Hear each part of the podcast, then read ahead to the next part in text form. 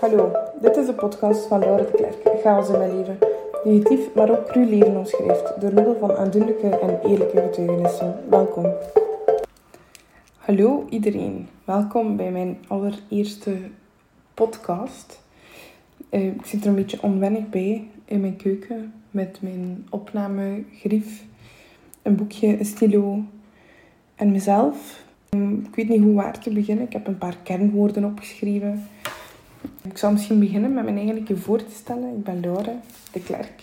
Ik ben 27 jaar. Ik woon in Lucretie. Ik ben getrouwd met mijn prachtige man Dwayne. Samen hebben wij een dochtertje Lia van 3 jaar en half. En een plusdochter Jente van 11. Verder ben ik eh, zelfstandig slager samen met mijn papa. Wij slagerij waar wij ook boven wonen. Een prachtig vernieuwde zaak sinds twee jaar. Wat ik ook wel vaak mijn derde kind noem, de slagerij. En we hebben ook nog een hele lieve hond, Camille. Ik zou hem bijna vergeten. Ook hier erg van mij. Waarom heb ik deze podcast begonnen, of ben ik deze podcast begonnen? Omdat ik eigenlijk een beetje mijn ei kwijt wil, mijn gevoelens kwijt wil, mijn uh, ideeën kwijt wil. Ik ben een heel impulsief iemand. Um, ik denk het en s'avonds moet gebeurd zijn, zoiets. ik ben een ram van sterrenbeeld. Hè. Die hebben uh, heel vaak heel impulsieve gedachten. Die willen, uh, als het in onder kop zit, zit het niet in onder had, zeggen wij hier in Lucristie. Ik dacht daaraan vanmiddag, misschien is dat ook wel een leuk idee om zo een keer een podcast bij elkaar te praten uh, over alles. Dus zo gezegd, zo gedaan. Ik ben dan beginnen googlen, beginnen zoeken. En hier zitten we dan, s'avonds, om uh, 20 na 11 in mijn keuken, uh, in de pikken donker.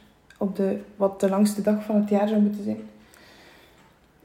Mijn ei wil ik kwijt. Waarover? Is over mijn gezondheid. Over het leven, over de gezondheid van anderen. Over heel veel verschillende dingen. Ik heb een heel wijde gedachtegang. Eh, ik ben heel breed denkend. En dat zou ik graag met iedereen een keer willen delen. Ehm, hoe ben ik hierop gekomen? Drie maanden geleden heb ik een ehm, beroerte gehad. Je zult misschien af en toe een keer horen in mijn spraak. Dat ik bij sommige letters een beetje blijf stotteren. Of dat ik soms moeilijk op woorden kan komen. Waarvoor mijn excuses. Maar daarvoor ook dus het feit dat ik misschien mijn ervaringen wil delen met jullie.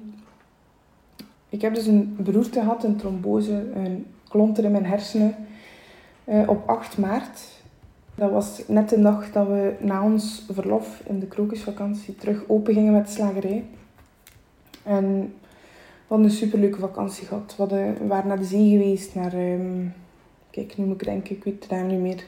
Van de, ah, daar aan de duinen ergens ik weet het, het ligt op het tipje van mijn tong, maar ik kan het niet zeggen.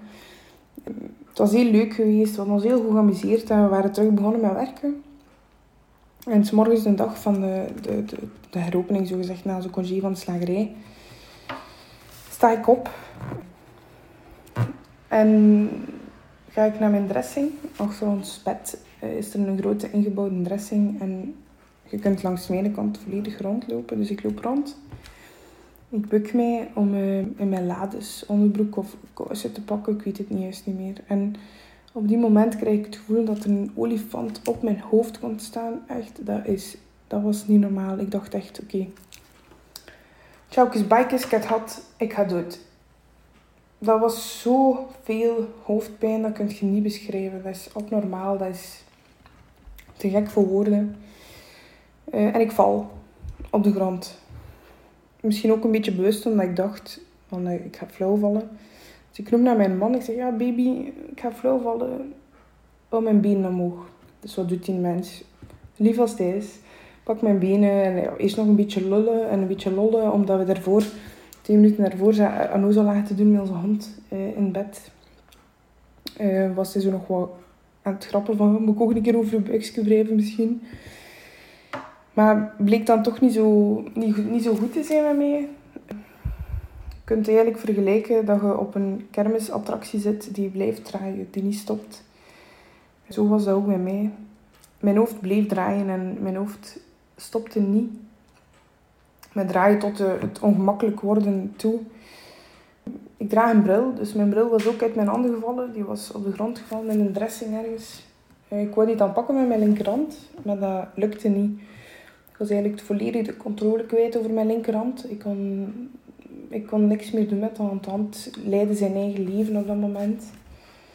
Uh, moest naar de brandweer op gesprek, want um, Dwayne is vrijwillig brandweerman, net zoals mijn papa. Bij de brandweerzone postcentrum Locristi. Het is nog een grote, lange naam waarvan ik de volgorde eigenlijk niet goed weet. Maar hij is dus vrijwillig brandweerman bij de brandweer van Locristi. En hij moest op gesprek, dus Dwayne gaat. En ik blijf boven in de kamer. Ik zet me ondertussen op bed. Wat heel moeilijk ging, want ik had, ja, ik had echt het gevoel dat ik de controle over mijn lichaam kwijt was. Ik voelde niks meer. Ja, mijn lichaam nam het over van mijn geest, wat heel moeilijk te omschrijven is. Ik zette mij op de rand van bed. En ik, ik had de vuilbakje vastgepakt en ik dacht, oh, maar ik, ging echt, ik, had echt het gevoel dat ik de ziel uit mijn lijf ging spuwen. Als ik het zo mag zeggen. Ik blijf daar zitten, maar ja, natuurlijk, hè, ik zat met dat gedacht, mijn winkel mopen, mijn winkel mopen, mijn winkel mopen. Dus wat doe ik? Ik strompel naar beneden. Ik kon niet meer staan op mijn linkerbeen. Ik zakte eigenlijk constant door mijn knie. En de keer dat ik aangekomen was in de badkamer, was onze oudste dochter Jente was daar aan het klaarmaken. En die zegt, oei Laura, wat is er? Je ziet er zo slecht uit. Het is wel eerlijk, apprecieer ik enorm. en zegt ze, ja Laura, je ziet er echt slecht uit. Wat is er met u? Dus ja, op die moment, ik zeg, ja Jente, ik voel me echt niet lekker. Ik voel me echt niet goed. En ik weet op zo'n momenten als ik me niet goed voel, dan moet ik naar mijn papa bellen. Mijn papa is nuchter, kalm, kan op zo'n moment ook zijn hoofd zo cool houden. Dus ik bel hem en ik, ik leg het hem uit. En hij zegt hij mij, Laura, hij gezopen. Ik zeg, maar het is 7 uur morgens. Ik zeg, tuurlijk heb ik niet gezopen. Ja, je klinkt alsof dat je zat bent. Ja, wacht, ik bel naar Mark, onze huisdokter. Ben daar. Binnen de minuten stond hij in de keuken en zei hij, ja, je moet nu onmiddellijk het ziekenhuis binnen. Uh, je hebt waarschijnlijk een beroerte. Ik dacht, ik weet nog dat ik zei, maar stel ik je niet aan, overdrijf ik niet een beroerte, dat zal wel niet zo zijn.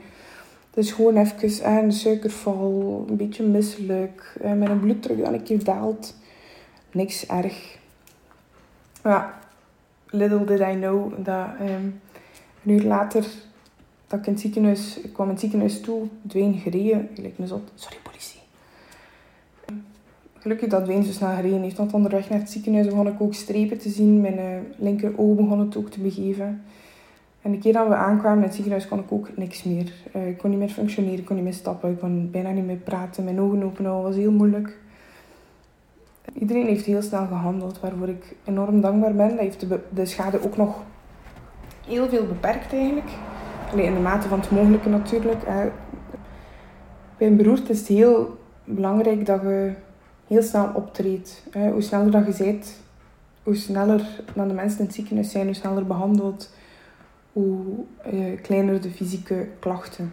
Allee, hoe minder de fysieke klachten. Ik lag op het spoed en Maria met Lares en uh, de dokter kwam bij mij. De dokter nam de stoel en Dwayne zei, ik hoorde het hem nog zo zeggen, oei. Een dokter dan de stoel pakt, dat is niet goed. Dus de dokteres zat daar neer, neurologe, en die zegt, ja, Laure, ondanks uh, het feit dat je toch nog heel jong bent, ik was toen 26, het was een maand voor mijn verjaardag, zien we toch een plekje op de scan, dus wat wijst op een trombose, beroerte, herseninfarct. Kortom, uw hersenen zijn gewoon zonder zuurstof gezeten.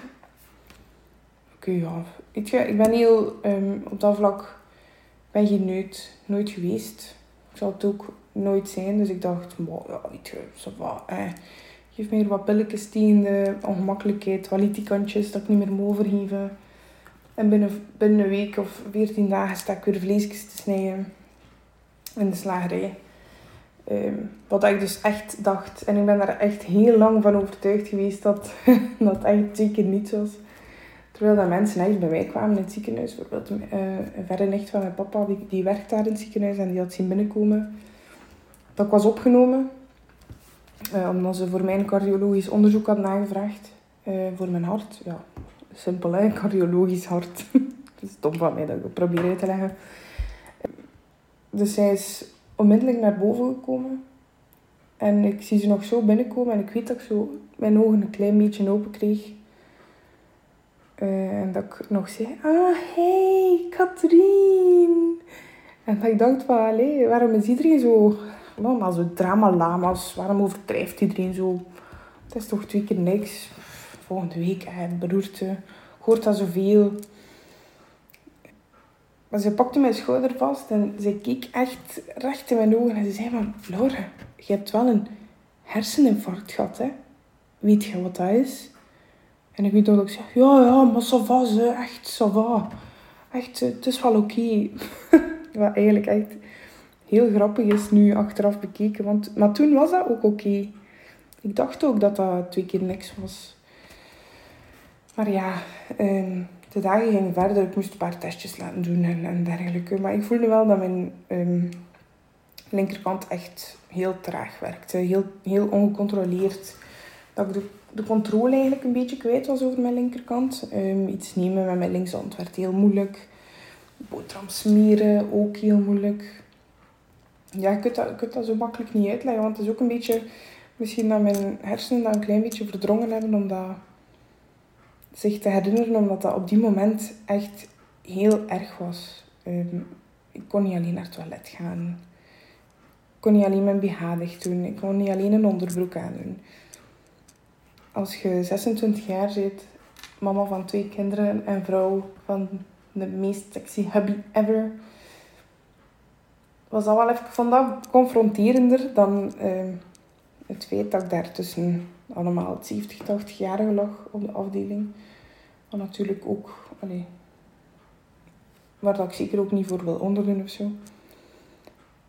Ja, ik mocht dan uiteindelijk eigenlijk vrij snel naar huis. Uh, dat is ondanks het feit dat ik nog niet heel mobiel was, maar hoe beter de thuisopvang, hoe sneller dat je naar huis mocht. Dus dan mocht je ambulant gaan revalideren, zo gezegd. Uh, dus vrijdag kom ik thuis. En ja, in het ziekenhuis leek alles echt super goed te gaan. Je gaat van je bed naar de douche, naar het wc, terug naar je bed. Je, je, strompelt een beetje. Je kunt je overal wel wat vasthouden, maar het gaat wel vlot. Maar de afstanden zijn ook niet zo groot. En in de kliniek moet je ook echt niks doen. Maar echt niks. Je ligt daar in je bed. De verpleegsters komen alles doen voor u. Shout-out naar alle verplegend personeel, naar alle dokters in Maria Medlares, want echt top ziekenhuis. Want dan komt je thuis. Moet je weten dat ik heb echt heel graag dat alles proper ligt. maar echt heel graag. We hebben een, zwart keukenblad en soms lig ik met mijn hoofd neer op 2 centimeter van mijn keukenblad om te kijken of er plekken op zijn. Want ik haat plekken op dat keukenblad en je ziet er ook echt alles op. Dus wat doet je als je thuis komt, ook al voelt je niet 100%, opruimen. Opruimen, opkuisen. Ja, je blijft constant bezig. Wat bleek ook, dat na mijn trombose, toen ik thuis kwam, ik dat ook die. Dus ik kwam thuis, ik begon op te ruimen. Toen was al kwaad omdat ik niet in de zetel bleef zitten. Ik was al kwaad omdat ik mijn rollator niet gebruik, gebruikt, gebruikte. Ja, een rollator, ik alleen. Dat gebruiken ze allemaal in de oom. Dan moet je hier als 26-jarige in je living een beetje met een rollator rondzwerven. Dus ja, alles werd veel lastiger en veel moeilijker eens ik thuis was. De afstanden waren ook veel kleiner. De, de, de dingen die ik deed waren veel intensiever. Um, van douchen was ik moe. Mijn hoofd omhoog houden was voor mij al lastig. Naar mensen luisteren was lastig. En ja, natuurlijk, als je zoiets gehad hebt, iedereen wil op bezoek komen, wat ik echt enorm apprecieer. Maar je wilt de mensen ook niet verbieden om langs te komen. Je wilt de mensen ook niet afnemen om langs te komen. Want ik apprecieer enorm wat iedereen deed voor mij. De bloemetjes, de cadeautjes, de bezoekjes. Medeleven van de mensen in de winkel. Echt. Het is om, om emotioneel van te worden eigenlijk als je er aan, aan terugdenkt. Hoe begaan de mensen waren en nog altijd, ja, nog altijd zijn. Maar dat was echt enorm vermoeiend. Praten was moeilijk. Iedereen wou, dat, Iedereen wil eigenlijk dan zien wat je mankeert. Hè? Want je ziet er niet ziek uit. Buiten het feit dat je er een beetje ver, verwaaid uitziet van in het ziekenhuis te liggen, zijn er niet onder een bus gelopen. Hè? Het is niet dat je, je gezicht kapot is, of dat je arm gebroken is, of dat je benen gebroken zijn. Je hebt iets gehad in je hersenen en dat zie je niet. Dus mensen stellen dan de vraag: ja, maar ja, maar je ziet je er goed uit, wat mankeerde je eigenlijk? En ik vond dat zo erg voor mijzelf om te horen dat mensen zich afvroegen: wat mankeerde hij? En ik dacht echt, maar wat dat ik mankeer, ehm, ja, wat mankeer ik niet momenteel? Ik voelde mij zo slecht als mensen mij dat vroegen. Gewoon omdat je wilt roepen van, ik ben niet oké. Ik voel me niet oké. Dit is niet oké. Maar je wordt gelijk niet gehoord. Pas op, op die moment besefte ik dat nog niet echt. En het is een beetje gelijk een, een rouwproces. Je, je, je zit zo'n beetje in de ontkenningsfase. Je ontkent eigenlijk een beetje dat je, dat je linkerhand niet meer goed marcheert. En je ontkent een beetje dat, um, dat je niet meer zo deftig kunt stappen. En dat, dat je een beetje op een luchtkussen wandelt. Dat je niet meer kunt onthouden. Dat je vergeet over wat je aan het praten bent. Dat je oriëntatie volledig weg is. Dat zijn allemaal dingen die je een beetje genegeerd hebt. Echt, ik kan het niet beter zeggen dan dat. Je negeert eigenlijk alle symptomen waarvan dat je niet wilt dat je ze hebt. Ik wil gewoon terug mezelf zijn. Ik wil gewoon de Lore zijn die ik een week daarvoor was. En niet wie dat ik geworden was. Ik wou niet, ik wou niet afhankelijk zijn van mensen. Ik mocht, de dokter zei tegen mij, ik mocht zes maanden niet rijden met een auto. Ik heb nooit, nooit van mijn leven hulp moeten vragen aan, aan, aan iemand. Ik ben nooit afhankelijk geweest van mensen. Ik heb altijd mijn plan getrokken. Ik was ook echt een plantrekker. En dan nu plots, bam. Tjalla, strekt u een plan maar en uh, vraag maar aan iedereen hulp. Um, alles wat je doet werd ook onder de loep genomen. Ik was al blij dat ik nog alleen maar haast me.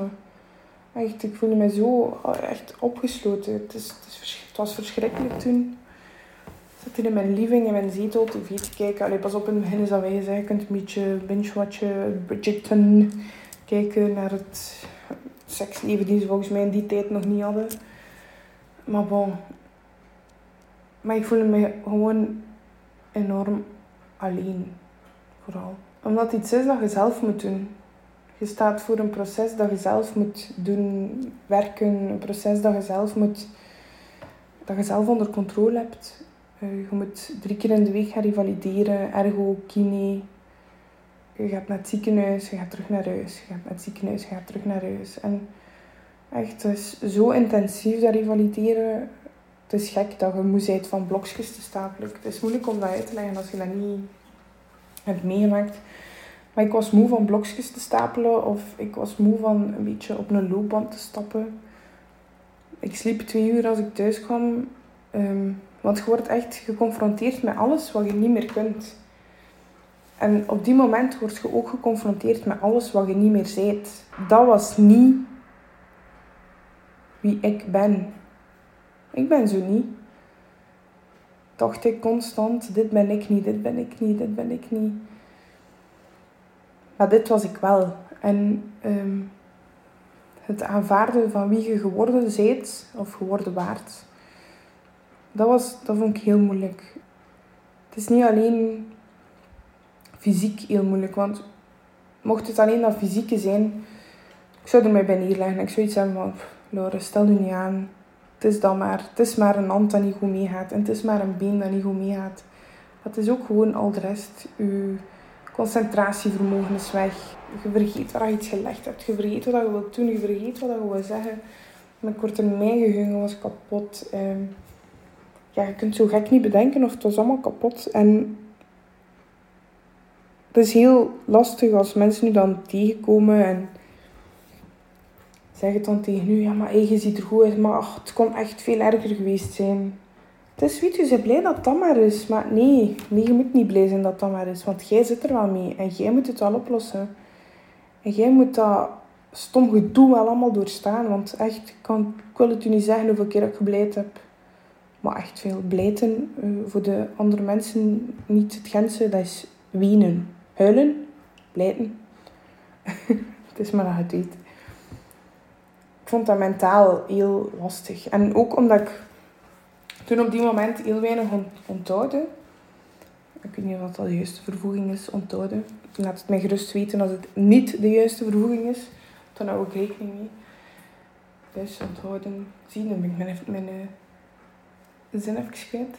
Omdat ik niet onthouden hoe ik mij op die moment voelde, uh, schreef ik kleine gedichtjes. Op de dagen waarop ik me echt kut of slecht voelde. Of als er iets was, dan maakte ik daar een kort gedicht van niet heel literair ingesteld. Of eh, ik ga er geen uh, dichtprijs mee winnen, zeker niet. Maar het hielp mij wel. Het hielp mij om dan s avonds of twee dagen daarna nog een keer terug te kijken en te zeggen van, ah oké, kijk. Dat was dat gevoel dat dat bij mij opwekte. Op die moment had ik het gevoel van oneerlijkheid. oneerlijkheid, oneerlijkheid, ja onrecht, dat was het. Eh, het gevoel van onrecht. Eh, het gevoel dat, dat ik het niet eerlijk vind dat dat met mij gebeurt. En dan maakte ik daar een gedichtje rond. En eerst schreef ik zo alle dagen een gedichtje, dan om de twee dagen. Dan eigenlijk op dagen waarop dat ik me echt kak voelde. Ehm, en ik had dat naar mijn, mijn mama doorgestuurd. En ik had ook aan Marijke, mijn ergotherapeute, laten lezen. En die stond te huilen in de, in de neurorevalidatiezaal. Wat, wel, wat mij wel enorm raakte, omdat ik dan, dat ik dan toch het gevoel had van, ah ja, kijk, je kunt het wel... Ze snappen wel wat ik wil zeggen. Ze snappen wat ik wil zeggen met die gedichtjes. En dat die mij wel deugd, dat mensen toch zich iets meer konden inleven in, in, in mijn wereld. In de wereld waarin mijn hersenen niet meer kunnen filteren, wat ook iets verschrikkelijk is. Ik heb altijd in de Giro gezeten. En ik ging, ik ging uit. Ik, ik had een heel sociaal leven. Um, ik feest graag. Ik, ik drink graag een pintje. Ik dans heel graag. En ik had er allemaal geen last mee. Ik ging eh, weg op vrijdagavond, op zaterdagavond, op zondag deed ik dan iets met de familie. En dat was... Ik leefde echt aan 300 per uur. En ik had van niks geen last. En dan wordt van nu 300 naar 30 per uur teruggeroepen. En op dit punt kan ik geen prikkels verdragen. Dus um, te veel lawaai door elkaar maakt me zot. Uh, te veel licht, um, te veel lawaai, schelle geluiden. Een kermis, dat is... Um, ik heb dit weekend naar de kermis geweest hier in Locristi. Hier hebben ze uh, vanaf sinds dit jaar een prikkelvrij uurtje ingelast. Wat echt de max is. Niet alleen voor kinderen, maar ook voor volwassenen gelijk mij. Maar ik ben dan ook geweest tijdens het niet prikkelvrije uurtje. En ik steek dan wel altijd mijn oordoppen in, maar eh, mijn concentratie is ook een beetje kapot. Dus ik zie echt alles bewegen rondom mij. Ik hoor alles. Ik voel echt alles. Dat gaat echt... Het is heel raar om te beschrijven, maar je zit gewoon zo snel overprikkeld. En ik moet echt, een keer ik thuis kom, slapen. Want die prikkels moeten eruit, dat moet eraf. Dat is heel lastig. Gewoon omdat mijn hersenen niet meer kunnen filteren. Mijn hersenen zijn eigenlijk die filter kwijt om alle geluiden, bewegingen, gesprekken te filteren. Ik heb de capaciteit niet meer om alles te. Um, alles van elkaar te. Ik ben weer mijn woord kwijt. Ja, dat is. Om alles van elkaar. Dat niet alles in één keer in mijn hersenen tegelijk komt van geluid en bewegingen. Ja, skip die zin maar. Maakt niet uit. Het slaat op niks. Het is gewoon heel moeilijk om verschillende prikkels te filteren. Dat gaat toch heel moeilijk. Dus komt dan, ik was vertrokken bij de gedichtjes. Uh, terug bij die gedichtjes, dat, dat ze toch ook een klein beetje meer het gevoel krijgen van, ah ja, oké, die prikkels en zo, dat is toch echt niet gemakkelijk. Bijvoorbeeld op de autostrade rijden auto's die passeren langs twee kanten. Ik meen het, dat is echt het lastigste dat er is.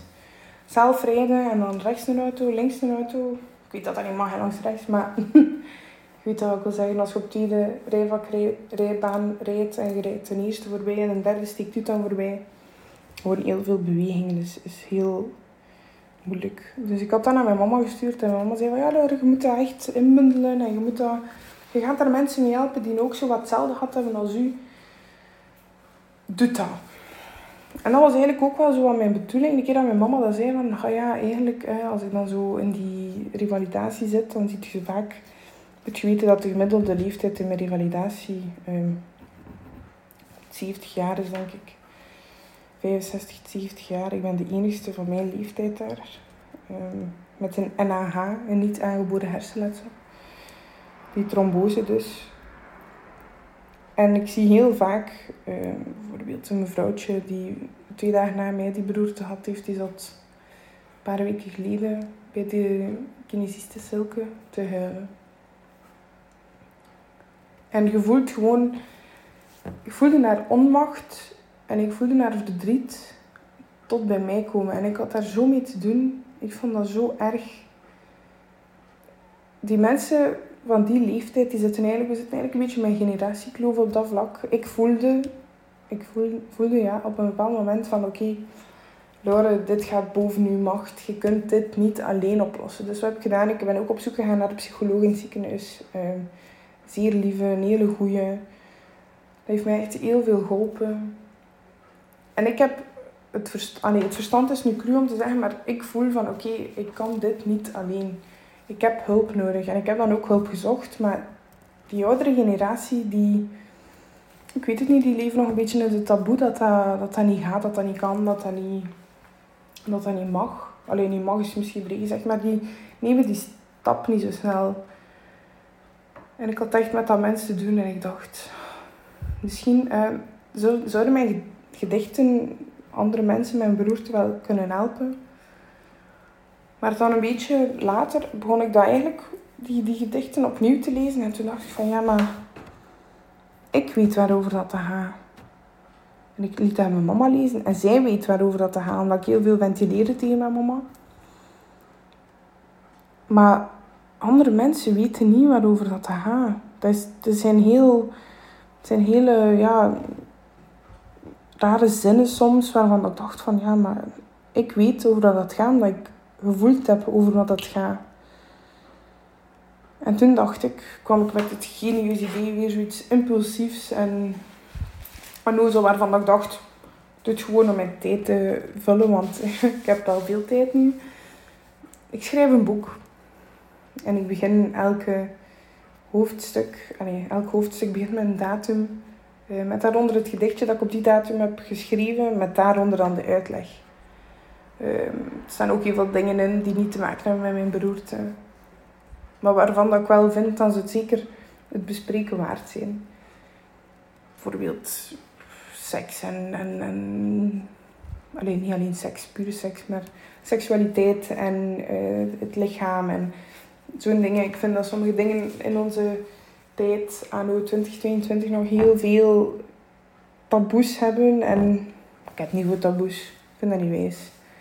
Ik vind het taboes zijn er om uh, gebroken te worden, verbroken te worden en om een open kijk op te krijgen en op te geven. En ik probeer dat ook met mijn kinderen mee te geven. Dat je mocht geen vooroordelen hebben. Je moet niet nog vorige mensen of iemand of iets kent zal in, in een vakje steken. Want een keer dat je dat doet, dan ben je echt niet goed bezig. Eh, als je al een mening hebt over iemand of iets, terwijl dat je die iemand nog niet kent en je hebt die al in een vakje gestoken, dan zit je beter aan een andere denkpiste zoekt, denk ik dan. Maar ja, dat is natuurlijk mijn gedacht.